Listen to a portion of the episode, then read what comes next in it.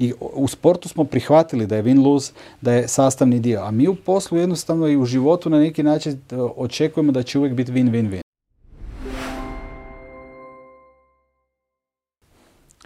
Pozdrav svima, ja sam Petar, a vi gledate i slušate novu epizodu podcasta Dan za podcast. E, danas je sa mnom u društvu kolega Tomislav Krajačić, e, inače nekad slavni podcaster, a možda i opet u budućnosti. Naravno. Pa dragi Tomo, evo hvala ti još jednom što si odazvao mom pozivu. Hvala tebi na pozivu. Da. Evo, Dugo, dugo vremena ovaj, je prošlo od kad sam bio u ovakvom okruženju, nekih tri godine, ja mislim. S, s tim da sam ja sjedio s druge strane u većini slučajeva, ali ovaj, lijepo je biti opet u, u ovoj atmosferi. U studiju. Drago mi je. Evo, naša publika je željna da te upozna, da čuje malo više o tebi, tko si, e, čime se baviš, pa evo, ja tebi predpuštam uvodno riječ. Uf, to je...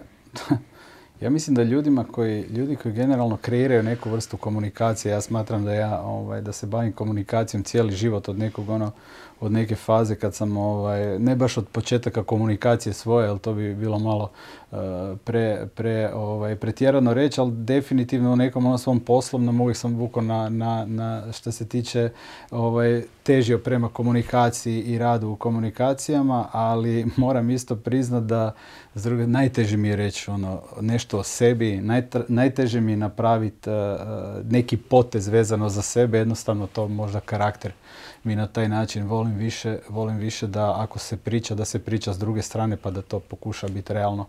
Ali kad bi se morao u kratkim crtama ovaj, uh, reći tko sam, vlasnik sam i direktor agencije Kofein, koja se, koja je u principu, ajmo to nazvati, marketinško brand agencija. nekih 30, 30, do 30 ljudi zapošljavamo. Eh, sad smo već nekih 12 eh, godina skoro na tržištu i u principu da ono kako bi rekla, kak bi rekla suhoparno, radimo za inozemne i domaće klijente sa puno ili, ili malo više uspjeha ili malo manje, ovisi na koji način gledamo, ali u principu to je neki nutshell. Kofein, eh, kažeš 12 godina, što je bilo prije kofeina? Ko je Tomislav bio prije kofeina?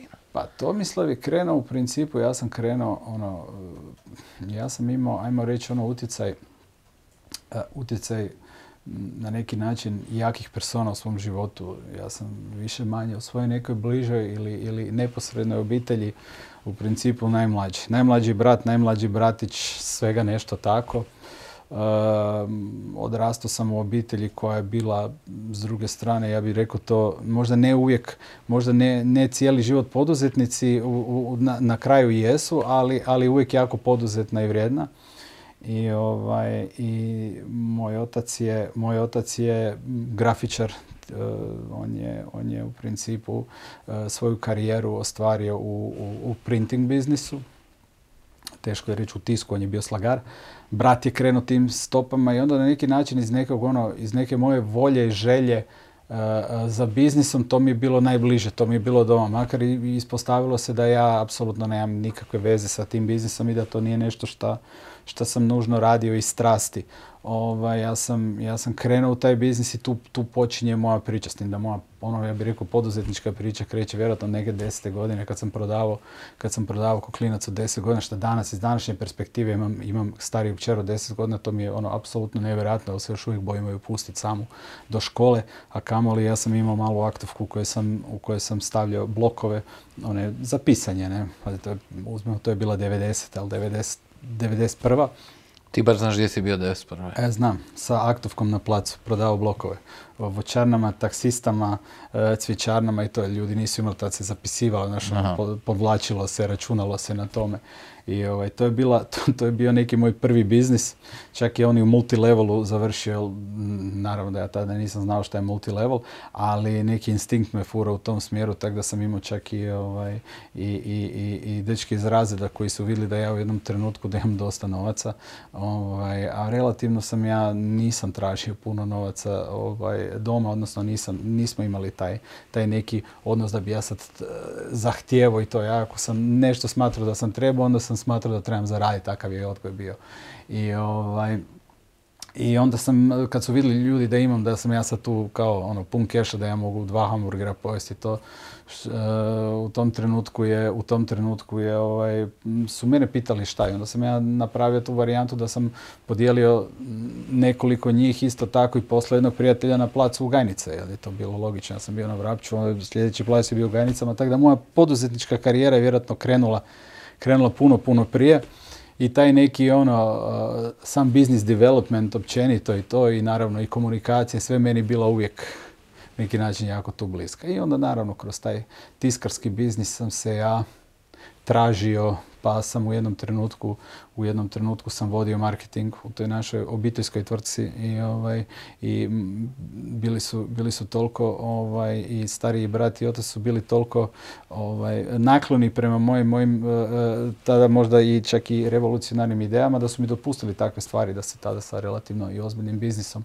na neki način, ne, ne mogu reći igram jer meni to nikad nije bila igra, meni je to uvijek bila ozbiljna priča, ali su mi dozvolili ovaj, ono i taj moment rebrandinga i to gdje smo mi principu i doživjeli jedan i dosta veliki uspjeh, ja bih rekao, ovaj, e, samim time, naravno, uključujući puno drugih faktora, ali tako da ta neka komunikacija je i prije kofeina uvijek, odnosno neka ta relacija moja je bila uvijek u komunikaciji, naravno ovaj, nakon kofeina je to krenulo u nekom više stvarno strukturiranom komunikacijskom smjeru, ja bih to rekao na taj način.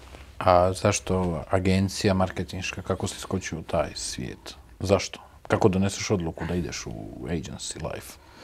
Uh, pa tu je, tu je uvijek ta jedna priča, zato ja, kažem, ja sam ono uvijek bio ni na nebu, ni na zemlji, možda i u industriji, u struci i to, jer uh, definitivno ja sam, dok, smo, dok, smo, dok sam bio u toj printing u, u, tiskarskoj industriji. Naravno, mi smo se, mi smo 2009. sad da nije sve, da ne, ne stane sve na varijante, ono, uh, prodavao blokiće pa onda krenuo u, u, svoju, u svoju agenciju. Nije, mi smo bili, mi smo bili tiskara Kratis do 2009. godine kada smo u principu brat i ja krenuli u proces udruživanja sve oštri tiskare. Mi smo bili prvo kapitalno i ono brand udruživanje u, u tada u, u, u državi i uspješno ja bih rekao. Ovaj, I to je bilo taman pred, pred onu krizu. Mi smo 2009. smo, smo ušli, znači 2010. 2010. je još bila super godina, 2011. je kod nas krenulo, u principu su ono, krenuli su, ajmo reći, problemi koje svi znamo kakvi su bili na tržištu. I, ovaj, i tu u 2011. sam ja uh, preuzeo mjesto CEO uh, tvrtke. Nas je bilo tom trenutku pet vlasnika koji smo dolazili s te tri firme, tako da sam ja imao nekih tu dvije godine, dvije godine sam bio CEO, ja bih rekao u jednom periodu koji je onak bio izazovan. Opet najmlađi od partnera, opet s vjerojatno nekim naj, najčudnijim možda idejama ili ovo, ali sam opet imao, opet sam imao, imao sam na neki način tu sreću ovaj, da sam imao podršku partnera u svakom trenutku i jednostavno su oni su vidjeli vjerojatno isto nešto u, ajmo reći, u mlađoj generaciji. Tako da sam ja s 29 godina u principu i, i, i došao na čelo kompanije koja je imala tada stoji nešto ljudi i radila nekih, ja bih rekao, 75 80 milijuna, ako se sada dobro sjećam, ovaj, prihoda. I, i, i, ovaj, kroz, taj, kroz taj dio to, to mi na neki način bio vod. A, a u tom periodu, pogotovo u periodu Kratisa, smo mi jako puno radili sa, sa mi smo radili sa agencijama. 2000 kad je krenulo u principu, kad je krenuo taj, ajmo reći, boom uh, svjetskih uh, advertising i oglašivačkih agencija, kad su se počele otvarati i, i franšizno i, i grupacije velike i to i kad je krenuo advertising, krenuo na velika vrata u Hrvatsku, tada smo mi radili dosta projekata uh, vezano za općenito za oglašavanje i promociju u, u, u tiskanom smislu i surađivali smo s puno njim. I mene na neki način, uh, mene privlačilo, mene privlačilo cijelo vrijeme taj, ajmo reći, taj, uh, uh, ne, ne, bi rekao, ne bi rekao život ili je to možda opet pojednostavno, nek taj način utjecanja na, na, na biznis, na, na, na, na, ekonomiju, na, opće na, na kretanje proizvoda. I s druge strane ono što mi je čak na, jedna od prvih mojih ljubavi, ja bih rekao da bi bio PR. I tu sam ja krenuo možda prvo sa, sa, sa, sa, nekim koketiranjem sa cijelom strukom i jednostavno kad, kad, je došla, kad je došla ono, nije to, nije to prek noći došla ta odluka, ali ja sam jednostavno gradio, gradio, gradio malo po malo i ono radio na neki način priču u glavi i onda sam krenuo. I sad ja uvijek volim reći ono, da je, moj, da je moja, neka, moja neka priča je, ti znaš, no bullshit, ljudi kažu pa da, dugo se planiralo, štedilo se, radilo se, onda smo krenuli. Ne, u jednom trenutku je bilo idem sad i gotovo idem i to je, to je bilo to. Ne? I onda dođeš ono u situaciju di jednostavno dođeš, ja sam, sjećam se famozne scene kad mi ono u uredu, ja sam molio Boga da, da, da osoba koja, e, gospođa koja nam je prvi ured trebala iznajmiti, da, da ne prihvati cijenu. Ja nisam ono low baller, ja ne idem nikad, ja moj, moj pregovori nikad nisu ono varijanta, mislim da nešto košta 10, ja ću ti ponuditi dva, pa se mi, znaš, ono jednostavno ne vjerujem na taj način. Ja imam target neki, ako imam taj target cijenu, ja ću probati tebi objasniti zašto je to target i zašto ja mislim da je to ok i na taj način funkcioniram. E, ovaj, tu sam išao na low ball totalno, jer u principu negdje unutra strah, taj racio i ovo mi je govorio nemoj ići to, di ideš. Odlaziš iz, iz tada ono stabilne firme, iz, iz, iz ureda od, od 20 i nešto kvadrata sa, sa, sa plaćom, sa dobiti, sa uh, službenim autom, sa svim ono beneficijama, odlaziš sad u neku priču ti u principu ne znaš jel ćeš imat, e, jel ćeš imat kaj za fakturirati ili nećeš. I, ovaj, I sjećam se, ono, smo razgovarali sad mi razgovaramo o nekoj cijeni i ovaj, gospođa kaže, kaj, simpatičan si, ajde, može. Ja, I sad kreće, znaš, i onda, i onda mi useljavamo unutra, meni, ono, montiraju mi ovi uh, telefon, ja rekao, ko će nazvat na ovaj telefon? Ko, ko, će, ko će actually, ono, ko će nazvati i sad tražiti nešto. I to je ono, to je, to je jedno jedan izazovan period, ali ja ga ne bi mijenjao. Meni je on bio, meni je on bio sjajan, meni je on bio, i, kažem, i puno me naučio o meni i sve i jednostavno malo po malo i to je tako išlo. I danas imamo kofein. I danas imamo nešto, da, eto. Uh, prošao si mi neka vremenska razdoblja od 2000. pa nadalje i promatrao si agencijsko tržište i advertising generalno kako u Hrvatskoj, tako mhm. i vani. Kako ti danas gledaš na to agencijsko tržište u Hrvatskoj? Koji je nekakav tvoj dojam, subjektivni naravno? Da, pa ja mislim samo da je to je, kažem, to je samo moj dojam, to, to nema veze sa, sa, sa ničim, ali ja mislim da, da postoji, jedna, postoji jedno to uporište koje, to ja bih rekao, reaktivno, a ne više proaktivno. E, ja ne znam, ja ne znam da li smo mi kao industrija malo sebe ubili, ranili ili ovaj, ko da se tražimo. E, mislim da je, mislim da su se dosta stvari, da su se dosta stvari svele na, na popunjavanje nekih ono kockica tick the boxes i, i slično i sa, sa jednostavno sa zadovoljavanjem forme više nego, nego samog sadržaja i možda zato imamo malo uh, uh, neku situaciju općenito u eteru tako kako imamo. Mislim da smo postali previše, pre, u jednom trenutku smo možda ispustili loptu i malo smo izgubili, izgubili smo svoju, svoju nit i onda naravno i klijenti se na taj način možda prema tome gledaju, osvrću i jednostavno smo došli u tu malo, malo situaciju gdje mislim da ćemo morati stvari mijenjati. Mislim da se, da se tržište industrija se znatno mijenja i ja ne kažem, ja nisam nikad bio, ja nikad nisam bio fan teorija da nešto umire, tako ni televizija ne umire da pače, niti e, kaže, ni gramofonske ploče nisu umrle, jednostavno se događa do, na neki način dolazi do redistribucije i ovaj, e, ljudi i dalje, ljudi dalje konzumiraju, konzumiraju medije, ali na drugačiji način, a pitanje da li se mi prilagođavamo tome, odnosno ja bih rekao ovak da, da s druge strane postoji taj neki postoji taj neki međuprostor gdje se mi moramo konsolidirati.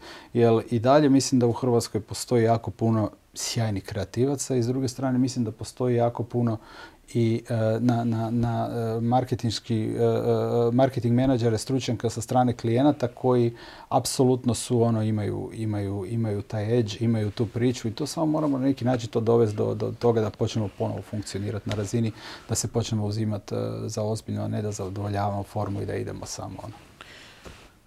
Zadovoljavanje forme, jel mi možeš biti malo konkretniji, što bi to značilo? Daj mi nekakav primjer na što misliš točno. Zadovoljavanje forme u principu u smislu... Popunjanje korporativnih excelica samo reda radi. Misliš da fali pravog I čak to nije, čak to nije, ja, ja, ću se sad, ja ću se sad nadovezati na to i reći, nije to samo, nije to, to, to Mhm. nije naš problem, samo nismo mi, nismo mi ništa izmislili, pa tako ni to. Mhm. Ovaj, mislim da je to općenito svjetske- svjetski eh, ono, trend u industriji, Mhm. eh, je ovaj, varijanta, malo smo se izgubili.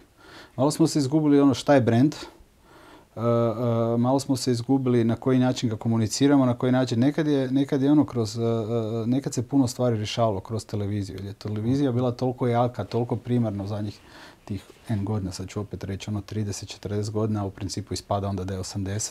Samo govori vjerojatno o tome da starimo.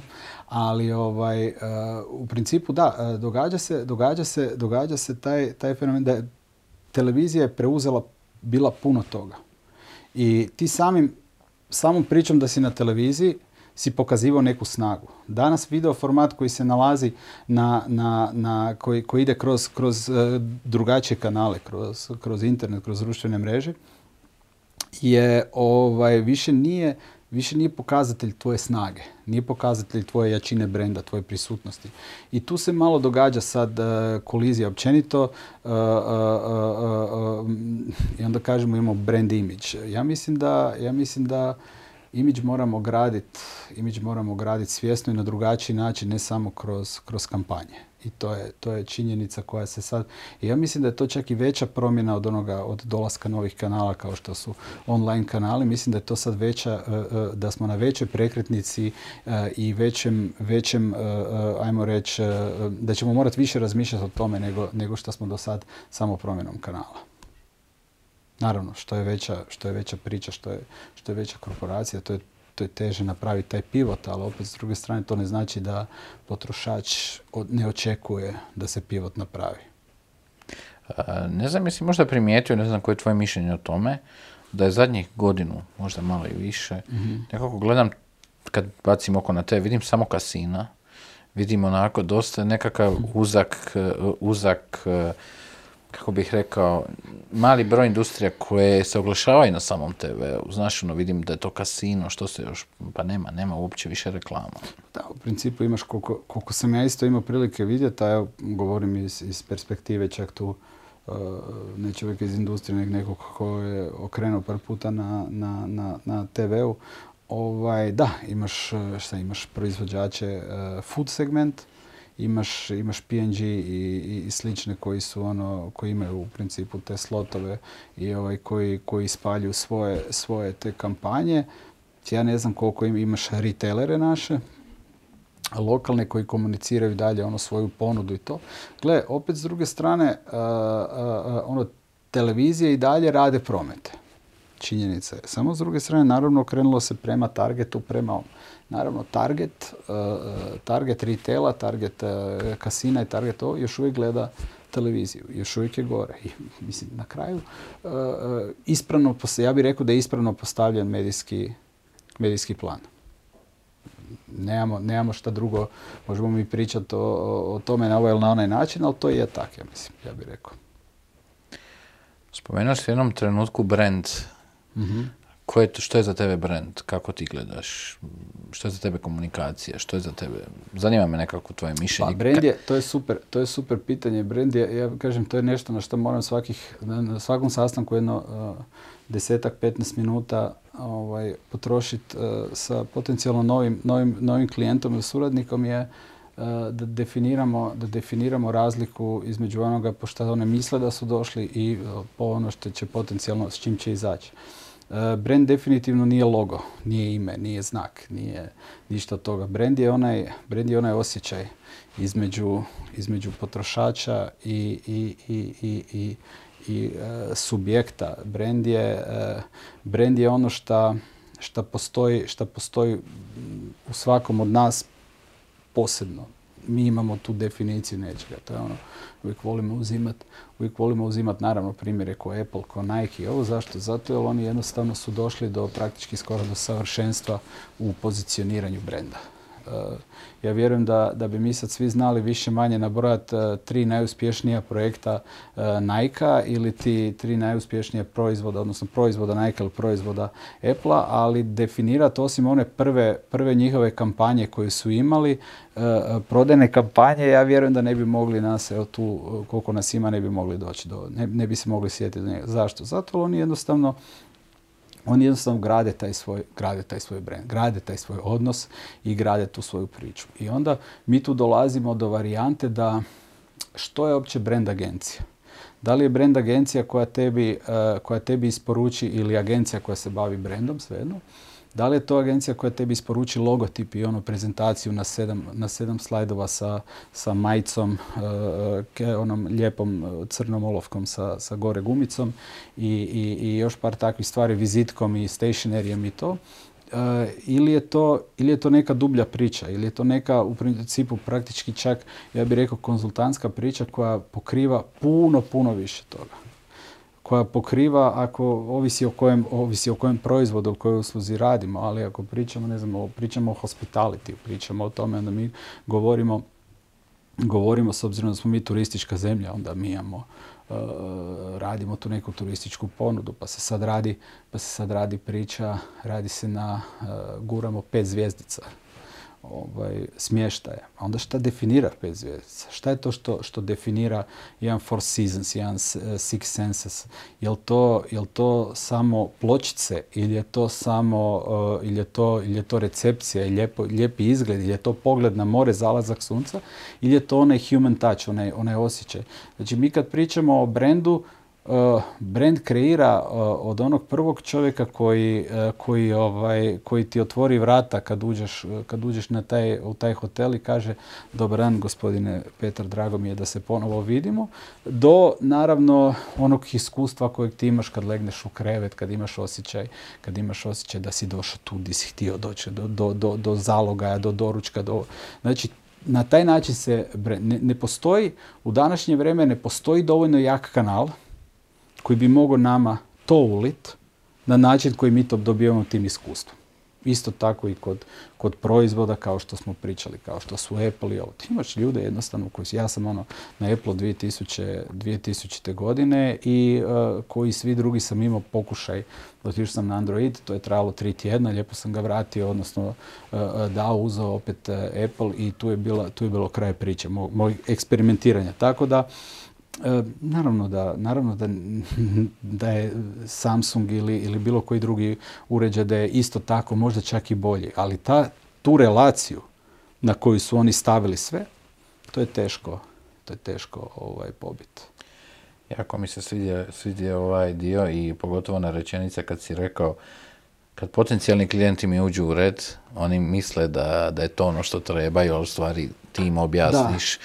To je znači taj consulting approach. Nešto smo bili nedavno se sreli i komunicirali kod toga, malo i prije snimanja. Da. U stvari, koliko sam shvatio, znači kofein danas ide u tom nekakvom više consulting approachu. Kofein ima, kofein ima uh, ono što smo rekli, kofein ima 30 ljudi, ima, ima neovisnih, uh, neovisnih stručnjaka. Naravno, postoje, uh-huh. postoje, postoje sektori u koje ja u principu jednostavno ko menadžer i ko vlasnik ono, i ko direktor firme ono, jednostavno nagledam, nadgledam brojke i to, ali u koje, koje ne ulazim i jednostavno nisam, ne, ne, osjećam se dovoljno, ne osjećam se dovoljno stručan da bi i hvala Bogu imam odličan tim, tako da uh, mi dalje radimo, mi dalje radimo klasični advertising i dalje radimo mm-hmm. ono i social i online i, i ajmo reći nudimo taj neki koliko ga možemo nazvati full service ovaj, uh, za, za klijente s kojima radimo, ali ako pričamo o nekom, o nekom mom dijelu gdje ja u principu, uh, gdje ja sudjelujem operativno i gdje ja idem deep dive, to je taj consulting consulting dio i tu stvarno deep dive znači deep dive, ali baš deep dive. Tu idemo, tu idemo duboko, idemo u, u ono apsolutnu analizu, radimo, radi se strategije koje su, koje su, uh, uh, uh, koje su ozbiljne, koje su strukturirane, koje su bazirane na istraživanju na, na i, i sad isto isto tako kad se ovaj, to je isto jedna interesantna priča. Mi smo, mi smo prije svega jedna mlada ekonomija, jedno tranzicijsko, tranzicijska ekonomija, tržište još uvijek. I, ovaj, i kad pogledamo uh, mi često znamo pričat, često znamo donositi zaključke prema tome kako je nešto bilo. A to ti ono imaš koji u, u etapi u životu. Imaš varijante ti kad imaš recimo 38 do 48 možda možeš uzeti neki prosjek. Znaš, prije dve godine mi je bilo ovako. Ali kad imaš, ne znam, razlike između 7 i 14 ili, ili, ili 9 i, i 13 je, je, je puno veća. Radi se o istim godinama, ali je puno veća razlika, jer odrastaš, hormoni, ovo, ono, pubertet. Tako i kod nas. Ljudi vole, ljudi vole isključivati određene, određene elemente kulture, zato kaže, pa da, ali to smo mi probali ono 2013 a ne uzimaju kontekst da je 2013. tržište bilo u potpunosti drugačije. Da smo mi to totalno na drugačiji način. Da ti sad imaš generaciju koja tebe na neki način gura. Koji su, da imaš sad puno više tih early adaptera koji, koji, koji jako rano prihvaćaju e, novitete. I to je jednostavno da se dogodila evolucija i, i da se dogodilo sazrijevanje tržišta. Da su ljudi prošli cikluse koje su imali. Ljudi su prošli prošli su ono početak poduzetništva, pa ona varijanta misliš da si na, na krovu svijeta, pa ideš pad, pa onda kad padneš onda shvatiš da si, da si praktički nešto za što si radio 5, 6, 7, 8 godina, da si sad zabio zato si stavio all in i ovo i ono, onda imaš ne znam 3, 4, 5 godina velikog, velikog ono, uh, velike uh, kočnice i jednostavno drugačije funkcioniraš. I onda si došao i onda sad smo došli u jednu fazu gdje, gdje, su, gdje su ljudi, poduzetnici, tvrtke e, ili slično, ne nužno možda korporacije koje su na na, na, na multinacionalne korporacije i to, nek pričamo o nekom small medium uh, uh, segmentu, su, su vidjeli, sad su počeli se tu pojavljivati neki fondovi, sad se počele uh, događati neke prodaje. Toga nije bilo u tom, tom segmentu. Počeli su poliklinike prodavati, počeli su se, znaš, ono, počeli su grupacije ulaziti. Ljudi su počeli na drugačiji način gledati. Onda ne možeš uzeti u obzir nešto što je bilo prije 5, 6 ili 7 godina i na tome raditi neki plan. Tako da u principu tu isto dosta bitno to, ajmo reći, mi se bavimo bavimo i predviđanjem na neki način. To je, to je, to je, onaj, to je onaj element koji je, koji je užasno bitan, ali predviđanjem na, na koje je bazirano na ipak na nekom, na nekom dubljem pristupu i na nekom drugačijem iskustvu nego na onom varijanti meni je bilo jako lijepo 2013. Ja bih htio da je sve tako kak je bilo 2013. i da sve ostane u 2013. To nažalost ne funkcionira tako.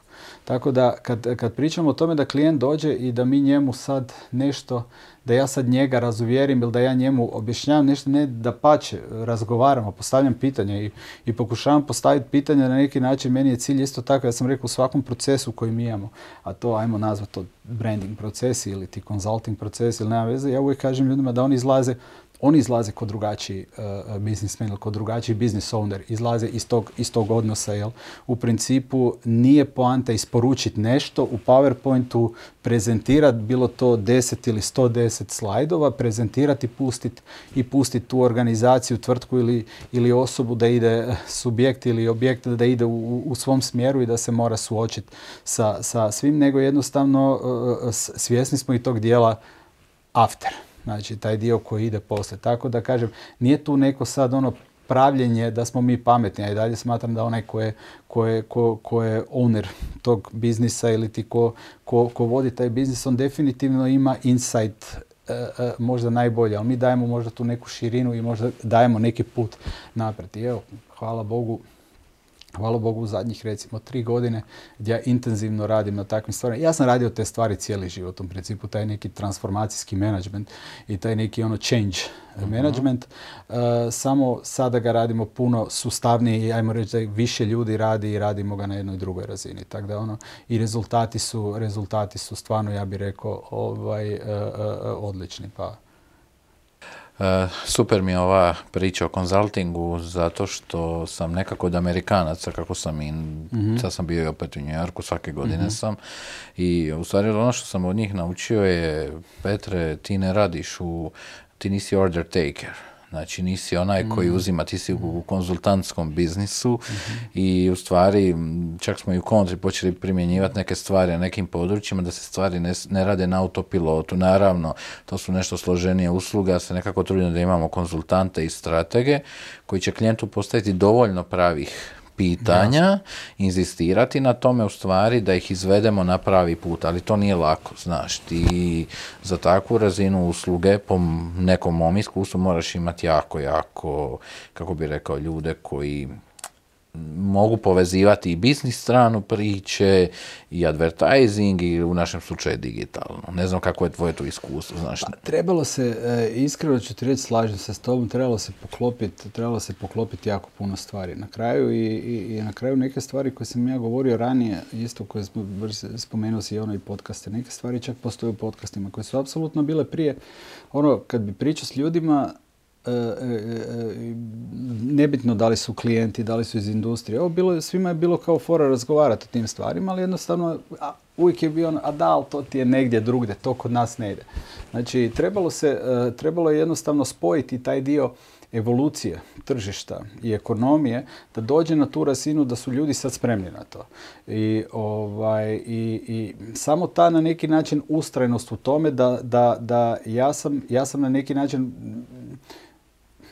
ne mogu, ne mogu reći e, da, da, znaš, da znaš koji je dobar putnik. Jednostavno, to je meni blisko. Mhm. To, je, to, je, to je ono što ja osjećam kao moju neku poslovnu svrhu, ko, ko, ko, moj, neki, ko moj neki narativ koji, koji odgovara i gdje ja, se, gdje ja osjećam da imam, da imam smisao i da imam svrhu.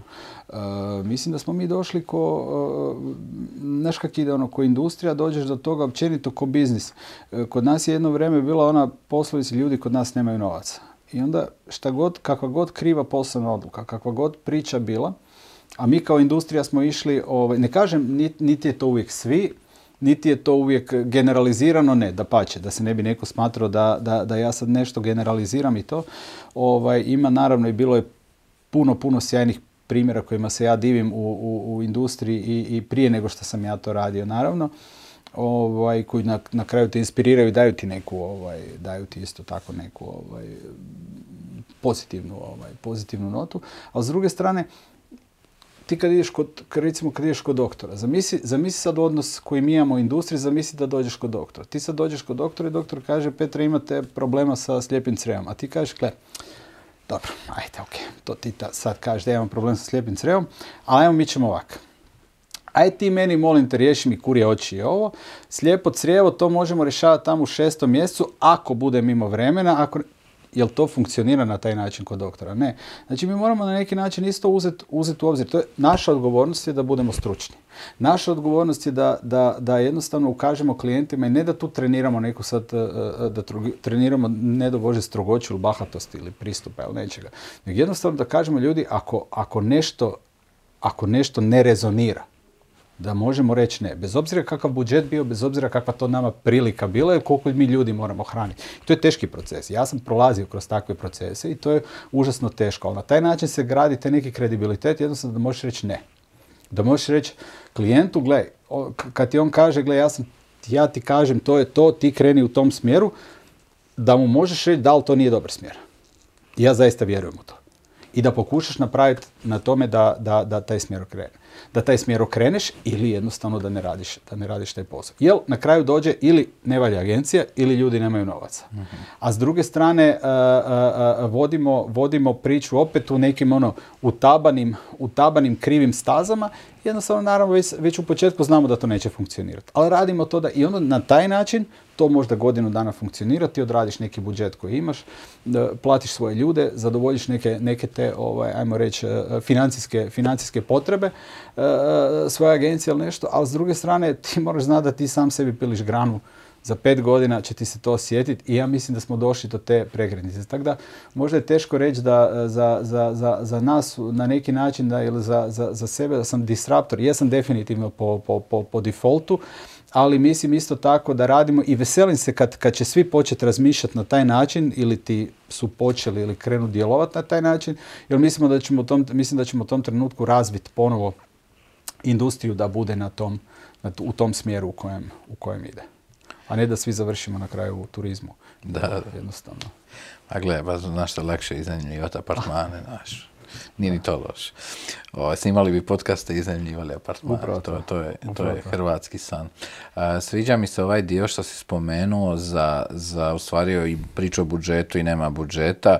Ono što sam ja u zadnjih 12 godina nekako shvatio, ako ti uspiješ kroz razgovor s klijentom identificirati onaj njegov, kako se kaže, pain, bol, onaj problem, i ako taj rješavanje tog problema za njega ima nekakvu visoku vrijednost, nije problem ni budžet, znaš, samo često, to što si rekao, agencije rade po narudžbi, budu order takeri, znači to su McDonald's, dajte mi kilo ovoga, kilo onoga, mislim, gledaj, nekad, nekad radiš i te stvari, moraš ih odraditi jer jednostavno znaš ono to, ali... Dobro, postoji segment, postoji segmentacija tržišta gdje imamo, gdje imamo varijantu, evo ti sam spomenuo McDonald's, teško da, teško da ću ja doći da ću ja doći McDonald'su potencijalno i reći ljudi, ajde, ne, ajmo biti razumni, ajmo ne prodati više hamburgere, jer ja vidim da. je to druga. Razumiješ?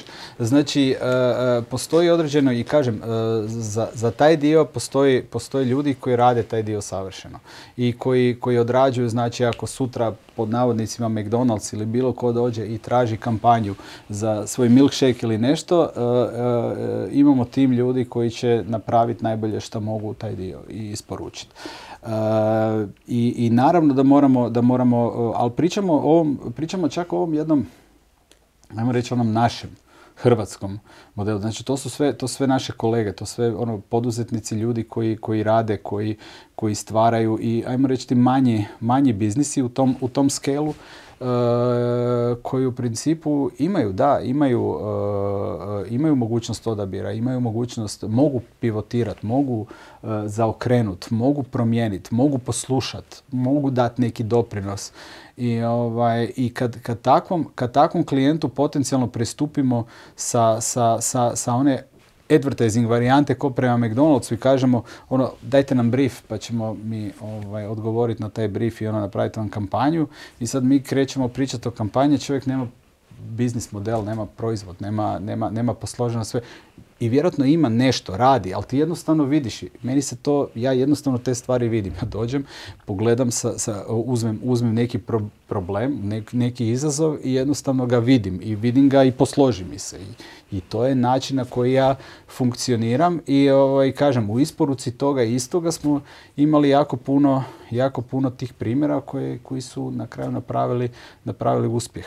I, ovaj, I zato kažem, takvim klijentima pristupa, zato je to, ajmo reći, distrapcijski možda malo, jer tu ne, tu ne pristupam ko advertising agencija. Ne guram u spot. Spot, kad dođemo mi do spota, ali kad mi dođemo do, do, do, do socialsa, do, do, do, do trafika i slično, ima, tu, ima se tu šta peglat. Odlično. imamo jednu novost, to je barem ja, mhm. kolegica Aneta me zamolila da, da ubaci malo brzo poteznih e, pitanja, pa ćemo se vratiti na ovu klasiku. Ovaj, znači, ono, jed, brzo mi odgovaraš, e, nema puno. E, najdraži oblik kofeina? Kofeina kao substance, jel? Da, da. Pa kava. Planiranje ili improvizacija? Nažalost, improvizacija, ali služi. Hvala Bogu. E, najdraži hobi izvan posla? Najdraži hobi izvan posla. Pa Posao, pa onda, pa onda posao mi je čak i hobi, moram priznat, pogotovo kad radim ono što volim, to mi je čak i hobi, ali s druge strane, s druge strane sport, definitivno. Koji sport? Ja volim, ja volim sve, igrao sam sve, ne mogu reći da sam u nečem bio ekstra dobar, jer vjerojatno bi se bavio s tim, ali evo recimo tenis je nešto što zadnje vrijeme mi je, ovaj, mi je, mi je ovaj, nešto što me zaokuplja što me zaokuplja jako. Ali inače što se tiče gledanja sporta, mislim volim, volim igrat svaki sport kod dijete sam. Čim neko baci loptu, kako da sam obučen, ili sam u odijelu, ili sam u ne znam čemu, ja sam tu, ali, ovaj, ali, ali tenis je nešto s čim se sad aktivno bavim i fitness, a ovo drugo je, ovaj, drugo gledam sve. Od Formule 1 do skijanja i nogometa i košarke i NBA. I... Omiljeni digitalni alat za produktivnost?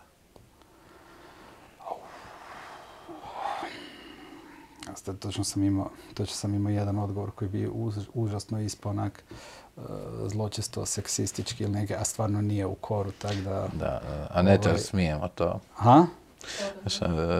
Ne, ne, nije, nije zbog... Šalim se, šalim ne, ne, ne, kažem. Uh, ne, ne, ovaj... Uh, ja nisam, ja nisam dobar, ja nisam dobar u služenju, ovaj, uh, služenju alata produktivnosti. Ja sam u principu, ja guram ljude jako naprijed, ali s druge strane ja sam nisam nisam nevjerojatno ono napredan. Znači olovka i papir i dalje. Olovka i papir, da, to je to. To je za tebe najdraži digitalni alat.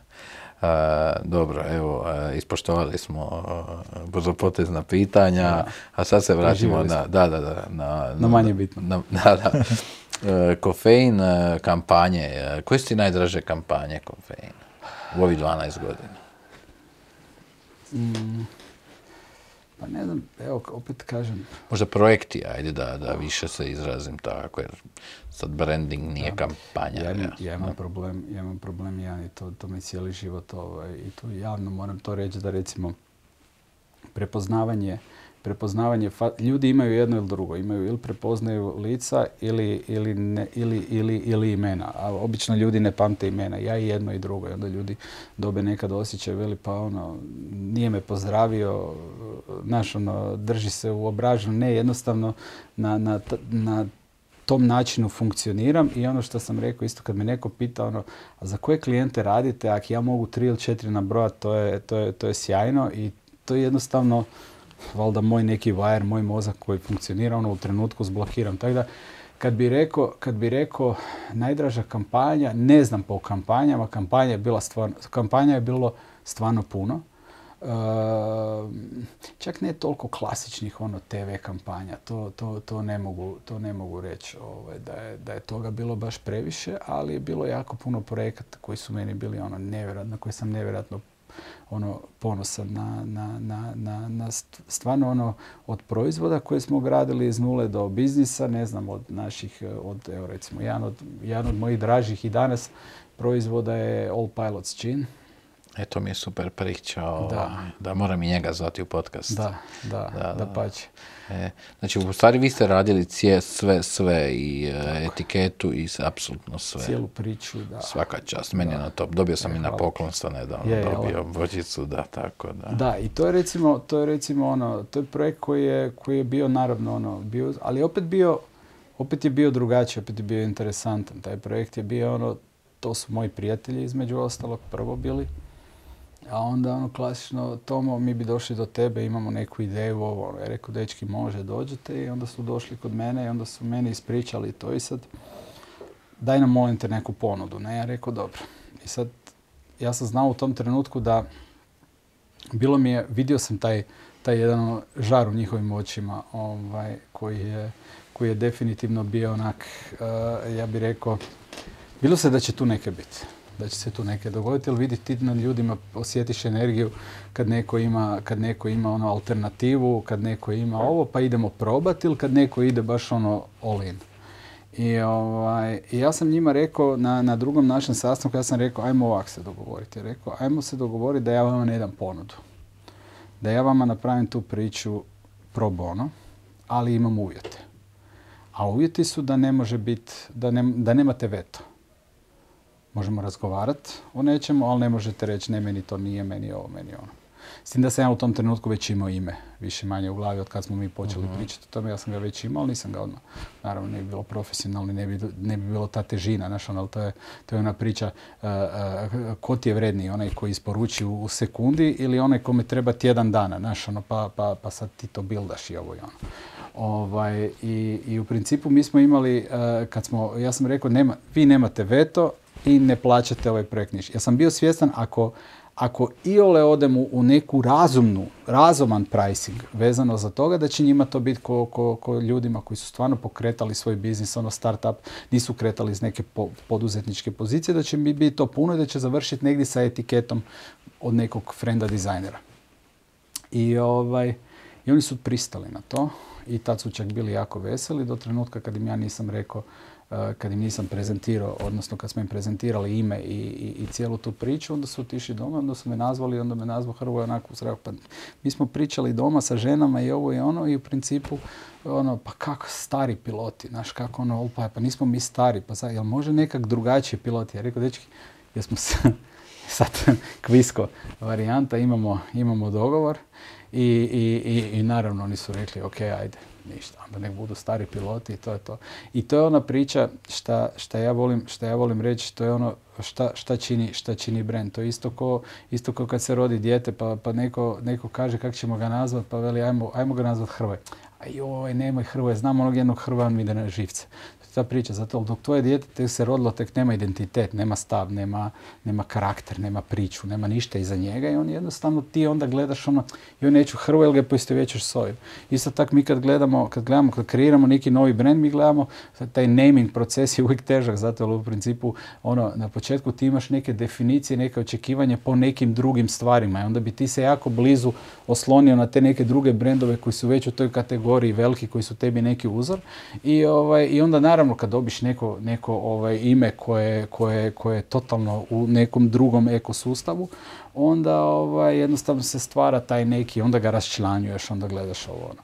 I sad na kraju niko ne, niko ne postavi pitanje, ono, aha, ovo je Pilot G, ne znam, koji ima uh, zlatnih nagrada uh, više, nego, više nego Janica Ivica Kostolić, ovaj, ne pita, aha, to su neki stari piloti radili, nego jednostavno to je, to je ta priča. I, ovaj, I tako da je meni, i dan danas radimo, evo radimo na jednom, sad radimo već dugo, dugo vremena na, na, na, jednom, ovaj, na jednom novom projektu koji će biti koji će biti na viskiju, koji će biti ono top, koji će biti Znači viski sad ide. Da, ali ozbiljna, ozbiljan viski i ozbiljna priča, tako da jako se veselimo tome, evo to je sad u finaliziranju. I, ovaj, i surađujemo sad i, i ono kažem... To je ista ekipa? Ista ekipa. Sad Aha, opa. Da. Biće zanimljivo. Biće interesantno, da. Tako da, ono, genijalci, genijalci stvarno po, po, po pitanju ono kreiranja kreiranja te, te kućine, ja ne znam uopće kak, ja ne znam, ja se samo sjećam prvi put kad je Hrvo i Tomo kad su dofurali taj, na, naše jedno druženje, prvi taj neki džin koji su dofurali, ja sam rekao Tomo, ja ne znam, ovo aftershave ili džin je. U tom trenutku je bilo ono, znaš, dobro, ok, ajde, kužim. Nema, to je bila prva iteracija, znaš. Da, da, nema veze s tim, ali onda u, u nekom periodu, ali ono, u nekom smiješnom periodu vremena su oni doveli to da je to bilo spektakl. Tako da, ono, recimo takve projekte ja volim. To su projekti koji, na, kojima se, na kojima se vidi. Mi smo dobili odmah prvu godinu smo dobili smo, uh, mislim da smo dobili srebrnu medalju na, na, u San Francisco za brand ovaj, na Spirit Awardsu. Uh, dobili smo, mislim da smo dobili 2022. da smo dobili zlatnu medalju za brand, tako da ovaj, uh, jednostavno to su, to su ono projekti i takvih projekata sad ono ima, ima i sve više.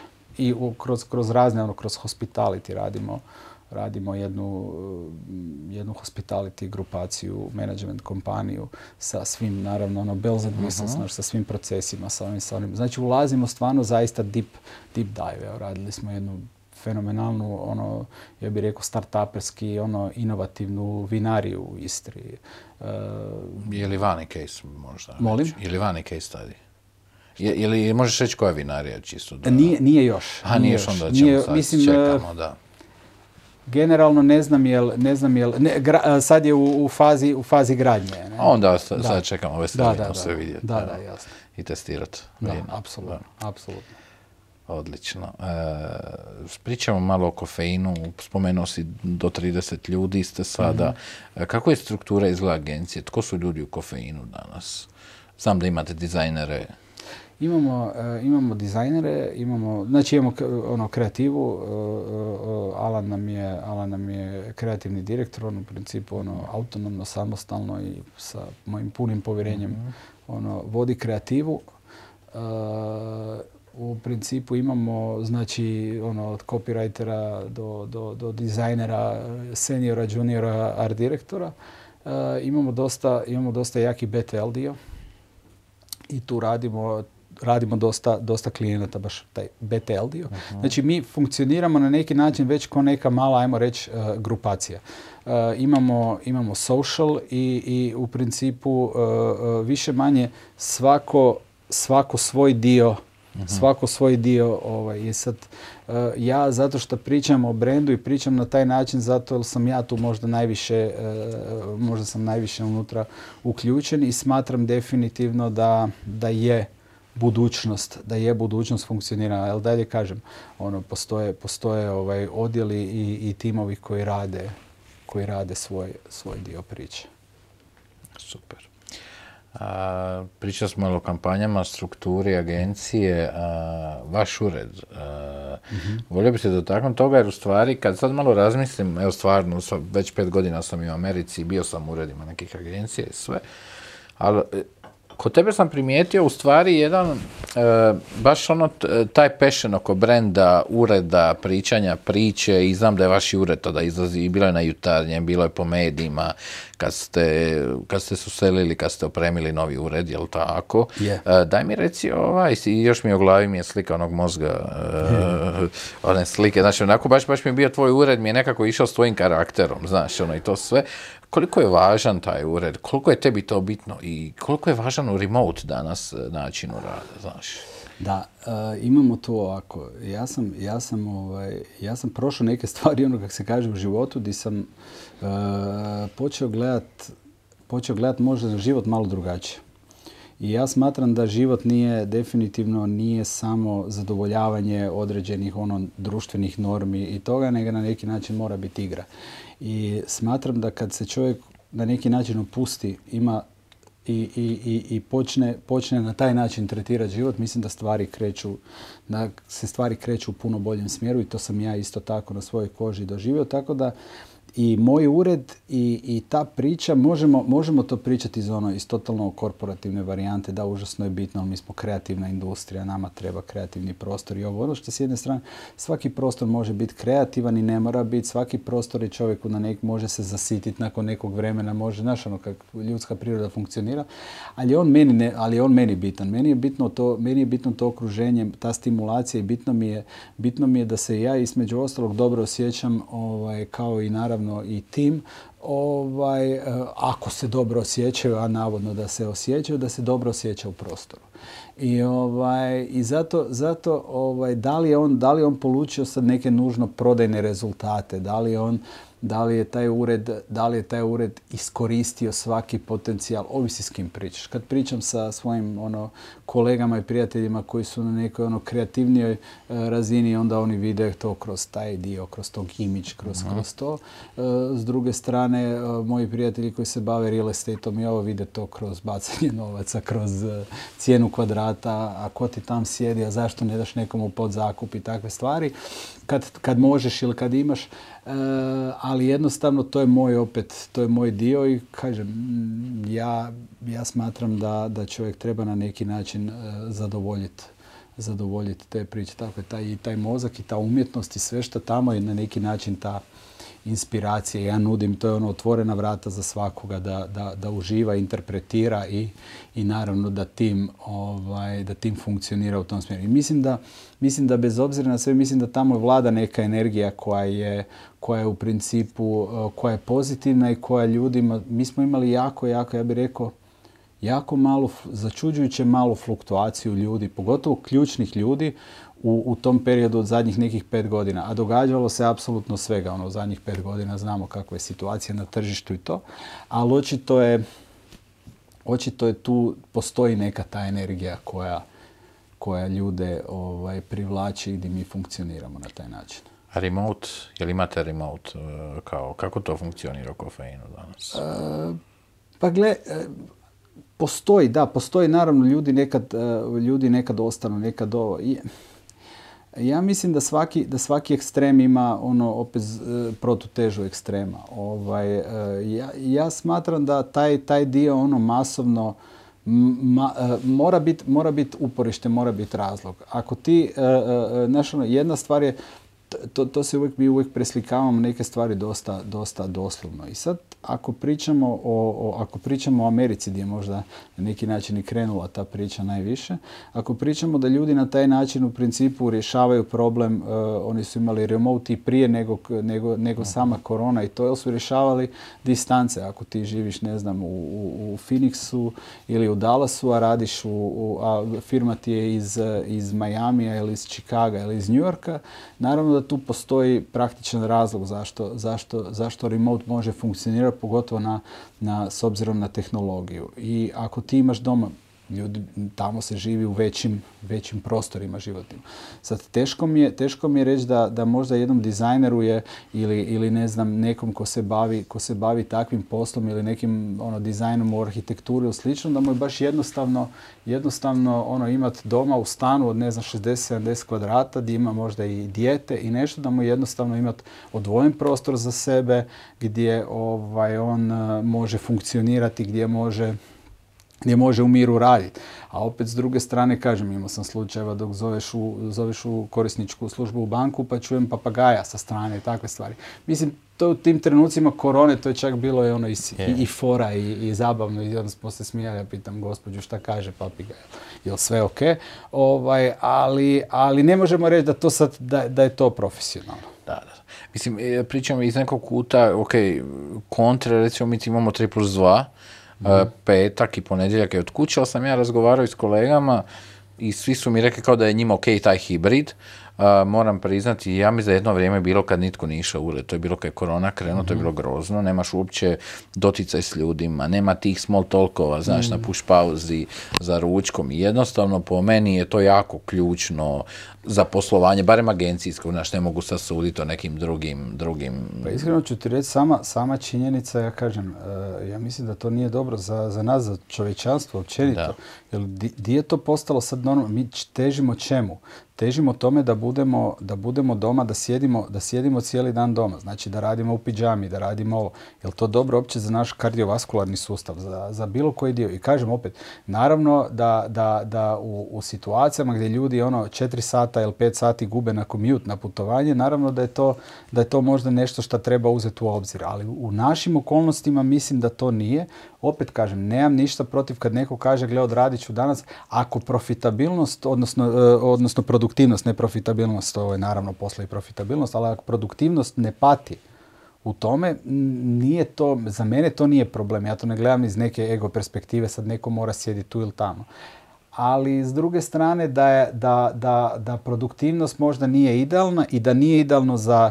Jer šta će se dogoditi u trenutku ako mi stvarno svi kažemo, ok, iz moje perspektive kao poduzetnika, ok, idemo svi raditi od doma i sve će biti isto. Ok, ja vratim ured i uh, ja imam ogromnu količinu ovaj, uh, ogroman trošak manje mjesečno, a šta će se dogoditi nakon, nakon, nakon tri mjeseca, nakon šest mjeseci kad mi, ne znam, sedam ljudi pukne i kaže ja više ne mogu biti doma? Šta se onda događa? Onda šta ja idem opet uzimati ured, ali kako onda uzimam 100 kvadrata, 70 kvadrata, razumiješ? Tako da ja nisam, ja nisam, eh, ja nisam fan tih naglih, naglih, ovaj, naglih zaokreta samo zato jer je to u tom trenutku fora i s druge strane mislim da mi moramo opet svako treba odlučiti to na svojoj razini i kažem im i, i treba, treba definirati treba definirati stvari pa vidimo kome kome na koji način. Ja, ja, nemam, ja nemam problem i nemam problem ono ja nemam uh, problem sa, sa jel neko, znaš ono, jel neko ruča 45 minuta, evo, ako kažem, ako je flow nečega što mi trebamo isporučiti, ok, onda, onda nemam problem. Ako vidim na ljudima da, da, da, da im nije ono, da im nije pet sati uh, sveta krava i da pet sati više komunikacija ne postoji i da, da, da znači kakav god da problem imamo ili izazov da ga ne možemo riješiti, da nema većinu, većinu ljudi stvarno, evo kažem, ono su uh, uh, savjesni i definitivno ono i, i, i poguraju kad treba nešto i sve tako da je, ja nemam tu potrebu sad nekog ono bić e, definiranja, tako da... Pa to jest najvažnije. Pa Gledaj, nekad ti se ne da, taj dan te boli glava. Loši, sa, što će sad sjediti čovjeku na glavi i gura, ali opet nekad treba i potegnuti, više potegnut ćemo više. Slažem se. Uh, Tomislave, daj mi reci nekakvi najveći izazovi za tebe kao vlasnika agencije, ako mi možeš iznijeti kroz nekakve etape, s čime si se sve susretao? Pa izazovi su, pa ne znam u principu s čim nisam. I čim se susrećeš, oprosti. Da, pa naravno, ovaj, e, kažem, to, je, to, je, to, to će vjerojatno svako biti svako bit svjestan kada ovaj, mi kad, kad sanjamo ili ako sanjamo da, da budemo poduzetnici, onda totalno vidimo kroz drugačiju prizmu, vidimo sve, jednostavno neke stvari zaista nelogične. Onda kad dođeš do varijante da kad kažeš rast, mi kad smo imali najveći, najveći neki, najveći rast, e, smo onda sam naučio da taj rast treba ovaj, financirati, e, jer su se stvari dogodile, dogodile na taj način da smo rasli, da smo morali, da smo morali povećavati kapacitete i to, a s druge strane je ono, e, priljev novca je bio u tom trenutku katastrofa, tako da ja mislim da te poduzetništvo nauči definitivno definitivno dobiš ono jednu životnu tu školu.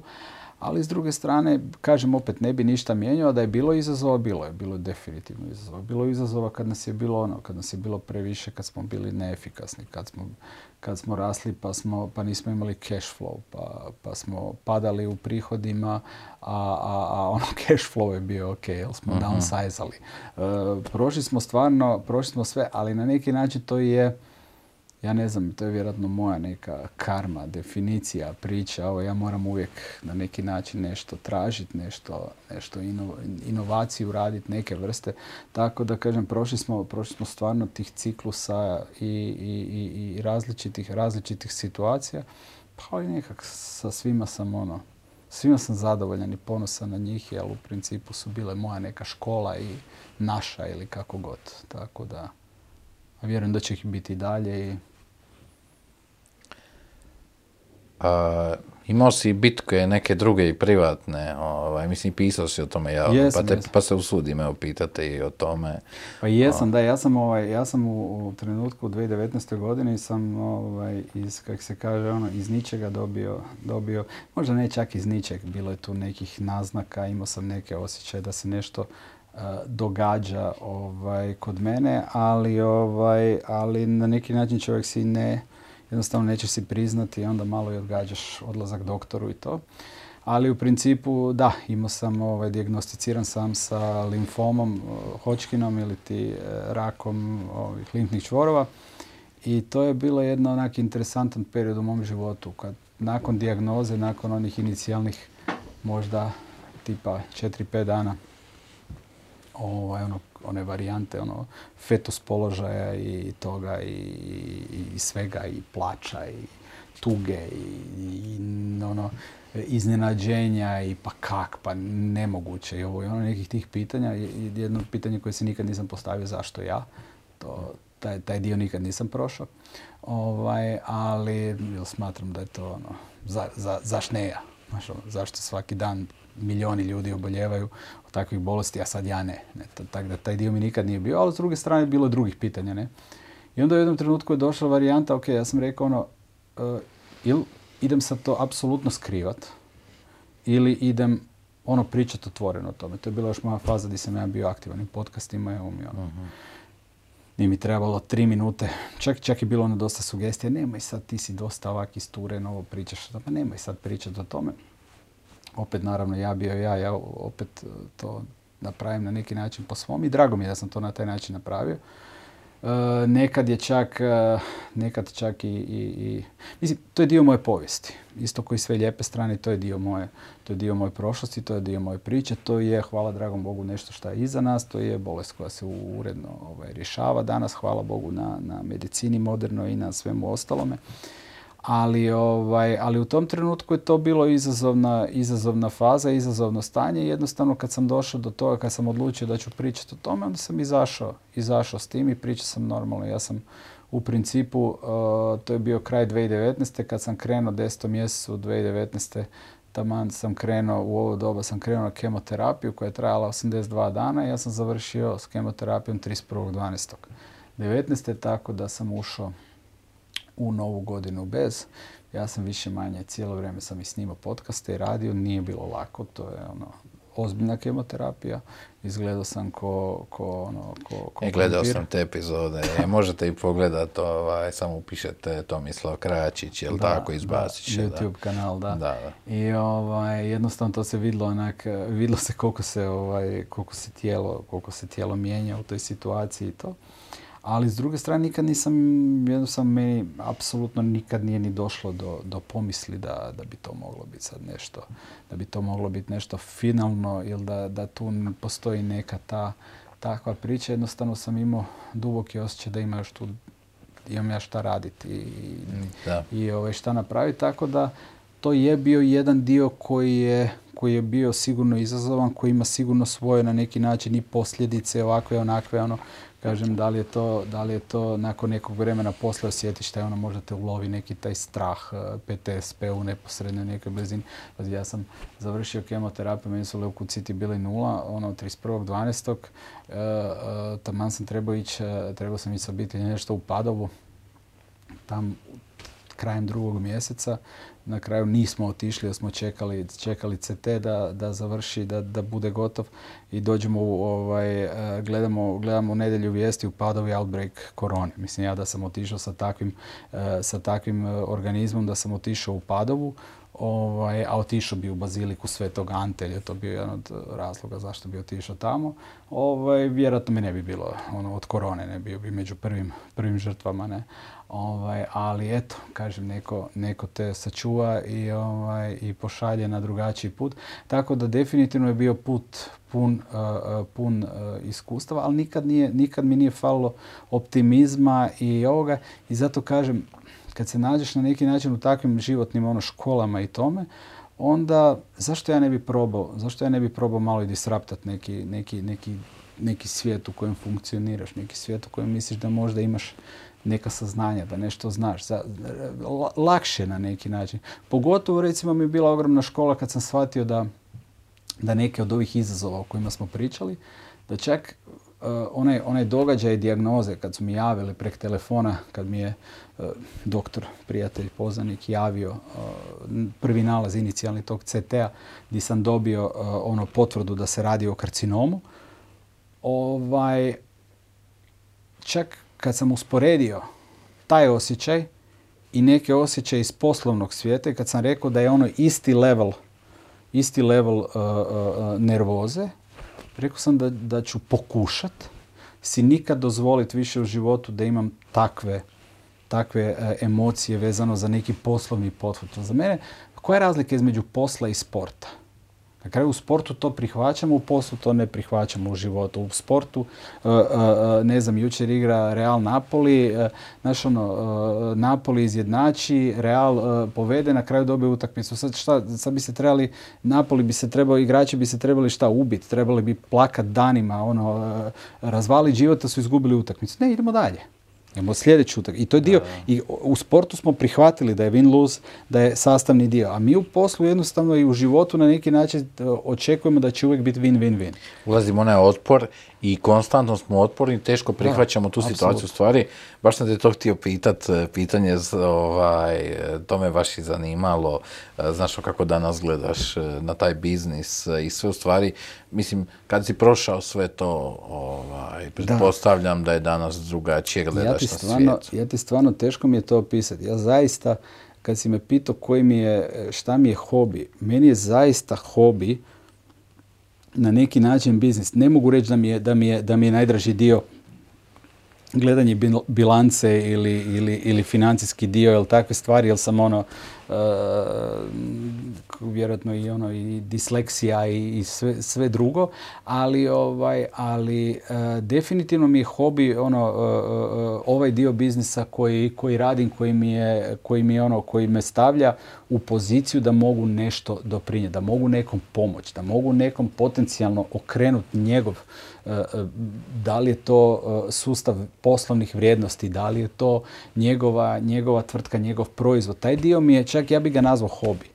U masu situacija, evo kao što smo pričali za dečke, ovo ono, neke te stvari ću odraditi i, i, i ono, odradio bi gratis jer me, jel me vesele, jer vidim da će, vidim da će se dogoditi nešto iz toga, da će biti nešto pozitivno. I onda, i onda jednostavno sam počeo na taj način gledati to. Ne gledam, ne gledam to. Mi se uvijek možemo do, dovesti. Ja često pričam sa, sa, sa prijateljima koji su ono, koji su puno, puno ozbiljnim biznisima nego, nego, nego ja i koji, koji, odnosno koji imaju, ne možda ozbiljni biznis, nego koji imaju puno veću stopu prihoda i profitabilnosti.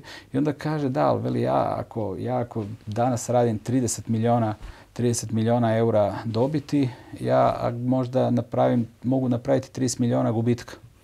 A 30 milijuna gubitka je meni game over. Znači mi uvijek gledamo na razini ono tog, tog nekog egzistencijalnog straha. Di god bili koje god da priči bili. Da ne kažemo da te lifestyle i da te današnje vrijeme da te otvora u priču da naravno ako si u određenom segmentu platežnom ono ti si posložiš si život prema tome. Naravno danas živimo, živimo na način na koji živimo i dosta financiramo toga putem banaka i toga i ti si stvoriš neki, neki taj, ajmo reći, ja to ne bih rekao ko lošu stvar, ko pritisak. Da pače, na taj način možemo ostvariti neke stvari koje možda ne bi mogli u određenom periodu vremena, nego bi morali čekati 30 godina, ali s druge strane činjenica da živimo onda u egzistencijalnom strahu. A ili strah to je mozak koji nam govori da u principu ono kad krene naša kreativnost mozga, znaš ono, jedan klijent sad te nazove i veli ovaj vizual vam je katastrofa, pa ko je to radio, to je najgora stvar koju smo ikad vidjeli i poklopi slušalicu. I on možda ode u tom trenutku, ode na kavu, razbistri mu se glava i veli nema problema i krene se baviti nekim drugim stvarima. Tvoj mozak u tom trenutku šta može napraviti, on vidi tebe, tvoju djecu na cesti, e, naš ono, e, došli su vlasnici, ured zapljenili, uzeli kompjutere, Tilija idete za split nazad. Tako je, da, da, e, to je to, to je ta priča. I ta, na taj način naš mozak funkcionira. Di sam ja tu imao, uh, velim, evo, blagoslov da sam na neki način mogao doći do, do, tih saznanja. Imao sam vremena kad sam gore na rebro ležao na hematologiji i kad sam gledao te boce koje idu u mene sam ono malo razmišljao o tim stvarima i naravno i to je, to je poslije put. Jednostavno, život ne funkcionira na taj način. Stvari se mijenjaju. Mi često želimo promjenu, ali ne bi htjeli da ona ide na način na koji ona ide. Tako da, definitivno ja bih ti rekao da, da ovaj, e, dobro ili loše, teško, je, teško je definirati stvari koje ti se dogode u životu, da su one dobre ili loše. Tako isto ja za, za kad bi rekao čovjek za neko kaže e, jednostavno strah nam govori Isuse ti si prošao tu bolest, to je, to je ono katastrofa, to je loše. Ja se ne bi nužno složio. Ja mislim da je to možda bila stvar koja je mene stavila u poziciju da ja mogu na drugi način početi razmišljati i da ja mogu početi živjeti punim plućima i da mogu sad osjećati apsolutno zadovoljstvo sa tim ko sam, šta sam, gdje sam, na koji način radim ili kažem i sa tim osjećajem da mogu onda i pristupiti drugim ljudima i da mogu imati u trenutku kad su ti, kada, kada ti je neko s druge strane sugovornik, kad možda ima i, i, i žešći ton i, i drugačiji pristup, da ti možeš osjetiti empatiju a ne ljutnju, jer ljutnja nije nešto što je općenito, što ima korist neku i, i od čega možeš nešto dobiti, nego da, da pokušaš saznati od kud to dolazi i da pokušaš rješavati takve stvari i postaviti se na drugačiji način u toj komunikaciji. I zato opet kažem, zato i, i, i možda da li je to financijski na kraju, da li je to uspjeh, da li, da li ću ja sad negdje dići neku nagradu ili nešto, ali meni tu je je, je uspjeh. Meni je uspjeh ono što ja sad trenutačno radim, zato me ispunjava i zato ja imam tu neku svoju relaciju da, da mislim da ljudima koji ne, nerijetko stave ono apsolutno kompletnu ušteđevinu u neki biznis krenu i ovo i dođu sa nekim, dođu sa nekim izazovom, dođu sa, sa nekim upitom da im napravimo etiketu ili nešto, tim onda okreneš, okreneš im cijeli svijet i, i pokažeš im na neki način put i, ovaj, i napraviš to za njih i ne mogu reći da se u tom trenutku onda, to mi je stvarno ko hobi tu se osjećam fenomenalno i naravno da dolazi onda i financijski i cijeli dio sve dolazi nakon toga. Odlično, ovaj, jako lajkam, lajkam cijelu ovaj, cijelu ovaj tvoju novu životnu filozofiju, sviđa mi se. Ovo, nešto mi u zadnje vrijeme proučavao malo i stoicizam i taj memento mhm. mori i sjeti se da ćeš umjeti. Znaš, ono, nekad previše da se bojim, ali u sad život je kratak i treba ga iskoristiti najbolje i živjeti, jel? I živjeti. Mi, mi smo stalno nekakvim očekiva što će biti, što će biti, ali mislim da nam fali malo sadašnjosti više. Bar... Pa slažem se. Sad, evo, kažem, ljudi bi vjerojatno iz ono, ovisi na koji način, iz kojih perspektive gleda, ovaj, ja smatram da smo mi ono da smo mi kao ja mislim da ne završava mi, mi postavljamo situaciju jako gledamo to jako gledamo taj crni scenarij taj end story u principu s druge strane još, još niko nije umro i rekao odvratio se i rekao da je to strašno da. Ja mislim da to nije strašno ja mislim da je to najprirodnija stvar koja može biti nedavno sam nedavno sam ovaj e, čitao jedan komentar jednog mudraca koji je rekao ovaj, mi, ček, mi, mi uh, očekujemo od života savršenstvo. A jedna stvar koja u životu je savršena je smrt. Smrt nikad nikog nije iznevjerila, a život je apsolutno nesavršen. Tako da ovaj, očekivati neko savršenstvo i to je ono uh, paralysis by analysis je varijanta bolest modernog vremena. Mi smo danas ono mentalna, mental issues i, i mentalni problemi su nešto što će nas sve ovaj, kak se zove, na ovaj ili na onaj način dotaknuti. Imaju ljudi koji stvarno i sve više ljudi se zaista bori sa tim i ja mislim da je to isto, da je to isto jedna tema koju treba koju treba ono destigmatizirati i stvarno se boriti s njom isto kao što sam ja imao pravo reći ja sam bolestan i ja moram ići na liječenje, tražio sam pomoć doktora, tako isto treba destigmatizirati i niko nije rekao ono, ma daj pa ti si lud, kakav rak, pa daj ono pretrgni, ono popi dve rakije, bit će sve ok. Nego je to kao prava bolest. S druge strane ljudi koji pate od depresije i mentalnih, uh, mentalnih problema se ih se na neki način stigmatizira sve manje, ali mislim da je, mislim da je definitivno to dio našeg sad jednog ekosustava. Mi imamo sve manje, sve manje onih problema pravih koje, koje bi rekao da su imali naše dede i bake koji su u principu u prosjeku živjeli do 50. godine i sa, koji nisu imali antibiotika, penicilina, koji su umirali od najobičnije upale pluća. E, mi danas više nemamo takve probleme. Živimo vjerojatno u najbolje doba ikad ali naravno tu se dolazi, dolazi do drugih stvari, dolazi do očekivanja, do, do, do toga i malo znamo općenito o našoj prirodi, o tome od kud smo, kud idemo i na koji način i onda stvaramo te strahove i to nas sve više zaokuplja. Tako da mislim da kad imamo priliku, kad imamo priliku, kao što si rekao, proučavaš i ti, kad imamo priliku onda trebamo malo se okrenuti unutra i pogledati unutra šta se događa. I onda možemo, možemo davati puno više van. Pa je nekako mira koji čovjek miran unutar sebe i sam sa sobom poznaje sebe, puno ćeš lakše voditi druge ljude i firmu, a ako ti sam u sebi ne znaš koji su tvoji okidači, što je u tvom subconscious mindu. Kažem, čitam sve i svašta, možda i previše, ali stvarno me to zanima, u stvari da želim poznat sebe. I mislim da je to broj jedan, znači ne možeš ti voditi druge ljude ako ti ne poznaš ko si ti kao ti, koji su tvoji triggeri, koji su tvoji obrazci, jer ljudi možda nisu svjesni da puno nekakvih obrazaca koje mi danas koristimo su instalirani od naših prabaka, pradjedova, prenijeli su na naše roditelje i tako dalje. Ali dobro, sad da ne odemo, e, da ne odemo sad u neku drugu temu, ali mislim da je jako bitna i za management i, sve ostalo. Uh, podcast, spomenuo sam tvoj podcast nego nekoliko mm Što je bilo s tim? Mislim, ono, bilo mi jako zanimljiv mi je bio tvoj podcast. Uh, mislim, koliko, ono, tvoje epizode nisu možda imale ovakvu strukturu kao što ja imam, da imam neka pitanje. To nekako više je bio nekakav no bullshit, go with the flow. Flow je bio. Ne? E pa to pitao si me sam, evo to ti je sad i odgovor na pitanje. Sam si me pitao jel sam više strukturiran ili improviziram. Ja sam jednostavno bio ja sam rekao, meni je bilo fenomenalno kad sam radio podcast i onda gledaš dole komentare, onda se neko već u nekoj fazi, ono, ja sam ga radio, mislim, dvije, pol, tri godine, ja bih rekao tu negdje. I onda kad bi došao u varijantu, u varijantu ovaj, kad bi čitao komentare onda kad bi se neko osvrnuo kao da sam, uh, veli, voditelj nije dobro postavio pitanje, ovo, onda mi je to bilo jako, mi to zabavljalo, bilo mi to jako onak, E, smiješno, jer apsolutno, mislim, to je uvreda svakom voditelju koji je ikad, koji je ikad ono, završio uh, tečaj, 24-satni tečaj za voditelja je uvreda da mene neko nazove voditeljem. Zato kažem, ja sam jednostavno imao varijante, mi smo temu, Nika i ja smo radili, Nika je bila, Nika je, Nika je došla kod nas raditi u principu i mi smo onda krenuli, krenuli u tome, ona je meni taman uletila u tom periodu i rekao ti ja ćemo raditi raditi podcast. I Nika je super, super to hendlala, ovaj, taj operativni dio, a ja sam jednostavno imao na varijantu, mi smo tipa četvrtkom snimali, ja bi u, u, ne, srijedom smo snimali, srijedom ujutro bi ja došao, Nika, Nika bi pitala ili imamo temu, ja rekao čekaj doći I, ovaj, I onda kad je došla tema, bila je iznutra, bila je naš ono iz srca, bila je iz, iz stvarnog razmišljanja i promišljanja. Ono kad kažem, ja nikad nisam u svom podcastu govorio ljudima šta trebaju raditi, na koji način treba nešto, nek sam jednostavno prenosio svoje mišljenje i svoje dojmove. Tako da je meni bilo jako bitno da ne, i, i dan danas mi je to bitno, ne želim, ne želim ništa, sve što sam ja danas rekao, je apsolutno samo plod mog nekog promišljanja. Naravno da tu ima rupa, naravno da tu ima svega, ali to je moje promišljanje. To je ono što ja kažem na kraju s druge strane.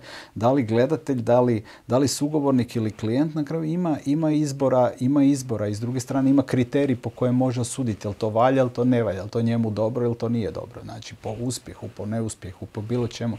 Tako da je to bilo jedna ono otvorena forma razgovora više manje o životu, marketingu i biznisu samo po sebi i onda u, čak kroz, kroz, tu, kroz tu etapu bolesti i liječenja sam ja, ovaj, sam ja i dalje lupo ono i tu se čak vidlo ovaj, tu se čak vidjelo ono kak, kak se mijenja, kak se mijenja stvar.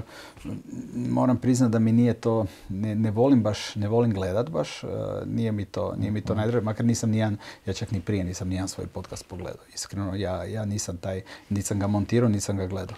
Eh, ja isto, ali da. jedino šorce vidim sad kako su kratka forma, onda ih vidim jer ih objavim, ali generalno da, da, nisam volio to, ne znam zašto, ali... Da. Ovaj, ja, sad imam, ja sad imam jedan totalno ono, ne biznis dio ove varijante. Moja kćer i ja smo se uh, pojavili u jednom talent show Ovaj, moja kćer je talentirana sa pjevanjem. Aha, onda- gledam TV. koji- A ni, nismo još, Aha, nismo još niste bili, još, sad aha. bi trebali biti, ne znam, ovu ili onu sljedeću nedjelju, u sljedećih par nedjelja, ali ovaj, ja kažem ženi, ja rekao, daj molim te saznaj kad je to, jer ja s njom isto nastupam. I ovaj, ja rekao, molim te saznaj kad je to, da ja mogu otići, ne znam, u Sloveniju, u Bosnu, negdje ću otići, ono, jednostavno da, da se ne vidim, ne čujem i, i da ne znam, jel, jel to mi je, e, ne, ne, ne volim taj dio, e, ne volim taj ono dio, tako da, a ovo kad sam snimao, kad sam snimao isto tako, ovaj, čak mi je lakše bilo da, da, da ne gledam u tom periodu. I onda recimo kroz koronu, kroz koronu smo još nešto radili, ali onda sam stao i rekao sam, rekao sam ono, ko da je, e, ko da je etapa jedna mog, ono, put, ja to nikad nisam radio zato da bi od toga napravio komercijalnu priču nisam od toga radio zato da bi napravio traction. Imao sam potrebu na neki način e, e, dat ljudima uvid u ono koja jesam. Da bi oni kojima to paše bili bliže, a onima kojima ne paše jednostavno da bi mu štedio vreme da me ne moraju upoznavat i onda donositi sud da im to ne paše. I to je bio na neki način moj doprinos ono zajednici, okolini i tome da se odmah, da se odmah pročisti, jer stvarno ljudima kojima ne odgovaraš, najbolje da vide odmah da tvoje stavovi, te- teze i sve to da ne odgovara.